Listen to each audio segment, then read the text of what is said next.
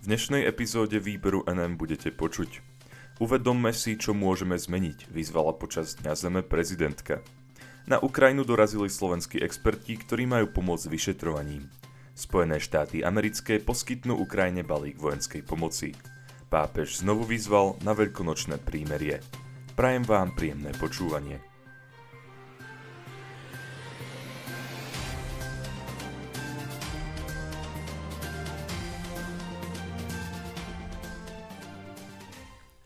Uvedomme si, čo môžeme zmeniť, vyzvala počas Dňa Zeme prezidentka. Počas Svetového dňa Zeme by sme si mali uvedomiť, čo môžeme zmeniť ako štát, ale aj ako jednotlivci, či už postojmi alebo činmi. Prezidentka Slovenskej republiky Zuzana Čaputová to uviedla na sociálnej sieti. Hlava štátu uviedla. Každý z nás môže prispieť k tomu, aby bol náš spoločný domov zdravší a čo najmenej devastovaný – tým skôr, že iný domov a inú planétu už k dispozícii nemáme. V globálnom meradle je podľa nej životné prostredie poškodzované emisiami, nadmernou produkciou odpadu a znečisťovaním vôd oceánov a morí. Pozornosť je potrebné venovať aj výrubom lesov a nadmernému budovaniu skládok a smetísk. Prezidentka dodala, naša planéta nie je nezničiteľná a jej zdroje nie sú nevyčerpateľné. Prezidentská kancelária podľa nej naplňa koncept zelenej kancelárie a projektom Zelená pečať motivuje k obnove verejných budov. Uviedla. Uhlíkovú stopu kompenzujeme aj novými stromami, ktoré vysádzame spoločne s mojimi kolegami. V Slovensku môžu podľa nej so spoločným cieľom Európskej únie stať sa klimaticky neutrálnym blokom do roku 2050, pomôcť aj investície z plánu obnovy. O deň neskôr prezidentka podľa tlačovej agentúry Slovenskej republiky počas sobotnejšej výsadby stromov v obci Kryžovaný nad Dubváhom v okrese Trnava uviedla, že verejné inštitúcie by sa mali zamerať na zníženie svojho dopadu na klímu, pričom sa im prezidentská kancelária snaží ísť príkladom. Výsadba sa uskutočnila v rámci projektu Zelenej kancelárie a plánu kancelárie prezidenta Slovenskej republiky stať sa do roku 2023 prvou uhlíkovo-neutrálnou verejnou inštitúciou na Slovensku. Čaputová uviedla. Dnes sme so spolupracovníkmi z prezidentskej kancelárie a ich rodinnými príslušníkmi vysadili viac ako 1400 medonosných a rôznych listnatých stromov. Nie je to náhoda, keďže ročne máme vysadiť viac ako tisícku stromov, aby sme vykompenzovali letecké emisie, ktoré nevieme inak eliminovať. Prvoradým cieľom je podľa nej znižovanie emisí, ktoré spôsobujú klimatické zmeny. Prezidentka informovala. V rámci projektu realizujeme súbor opatrení, ktoré k nemu vedú.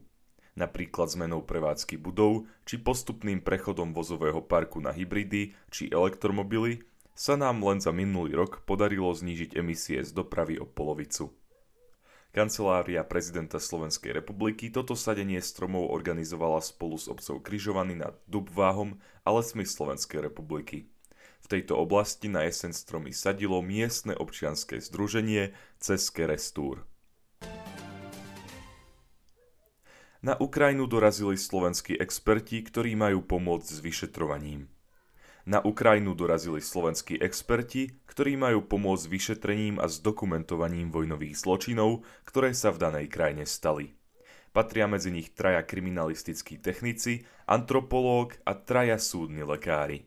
Títo znalci budú pri vyšetrovaní pomáhať ukrajinskej prokuratúre. Na sociálnej sieti o tom informovala prezidentka Slovenskej republiky Zuzana Čaputová. Hlava štátu uviedla – keď som videla hrôzu v záberoch z ukrajinskej Buče, túto formu pomoci som okamžite ponúkla prezidentovi Zelenskému. Je to veľmi dôležitá súčasť procesu, na konci ktorého môže byť rozhodnutie Medzinárodného trestného súdu v Hágu. Prezidentka dodala, že Slovensko takýmto spôsobom inej krajine pomáha po prvýkrát od roku 1993. Takisto má radosť z toho, že Slovensko patrí medzi najaktívnejších pomocníkov Ukrajiny. Hlava štátu dodala. Chcem sa poďakovať našim odborníkom za ich odvahu ísť na Ukrajinu. Robíte nesmierne dôležitú prácu, slúžite spravodlivosti, pomáhate Ukrajincom a robíte dobré meno Slovensku. Už pred niekoľkými týždňami podobný úmysel oznámila aj Európska únia.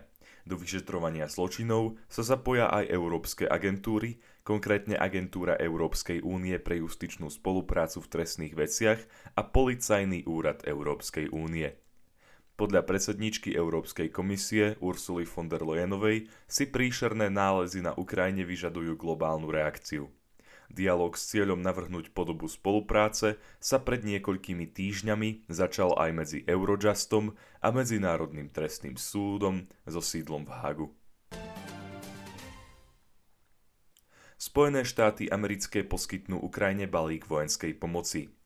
Agentúra AFP informovala o tom, že Spojené štáty americké poskytnú Ukrajine ďalší balík vojenskej pomoci – Prezidentovi Ukrajiny Volodymyrovi Zelenskému to počas stretnutia v Kieve povedali americký minister zahraničných vecí Anthony Blinken a minister obrany Spojených štátov amerických Lloyd Austin.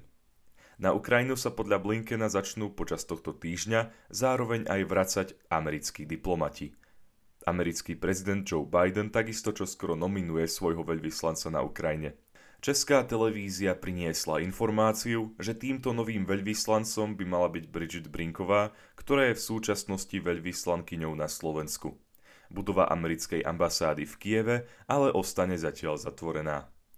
Americkí ministri uviedli, že na vojenskú podporu Ukrajiny a ďalších 15 spojeneckých krajín Washington vyčlení 713 miliónov dolárov. 322 z nich by malo byť priamo pre Kiev. Zvyšok bude podľa agentúry AP rozdelený medzi členské krajiny NATO a krajiny, ktoré sa rozhodli Ukrajine vojensky pomôcť. Zelenský pred stretnutím avizoval, že od svojich amerických partnerov pri rokovaní očakáva konkrétne návrhy a pomoc. Uviedol, nemôžete k nám prísť s prázdnymi rukami. Očakávame špecifické veci a špecifické zbrane. Zelenského stretnutie s americkými ministrami ešte pred ním potvrdil aj ukrajinský prezidentský poradca Oleksij Arestovič v rozhovore uverejnenom na platforme YouTube. Zelenský opakovane pred rokovaním upozorňoval, že jeho krajina potrebuje väčšiu pomoc s dodávkami ťažkých zbraní, vrátane systémov protivzdušnej obrany dlhého doletu a bojových lietadiel. Pápež znovu vyzval na veľkonočné prímerie – Pápež František v nedeľu znovu vyzval na prímerie na Ukrajine. Cieľom prímeria by malo byť to, aby sa zmiernilo utrpenie vyčerpaných ľudí, ktorí sú nivočení vojnou. O pápežových vyjadreniach informovala agentúra AFP. Medzi veriacimi, ktorí sa túto nedeľu zhromaždili na námestí svätého Petra, boli aj viaceré modrožlté ukrajinské vlajky. Líder katolíckej cirkvi prítomným pripomenul, že boje na Ukrajine vypukli pred dvoma mesiacmi, čiže 24. februára 2022.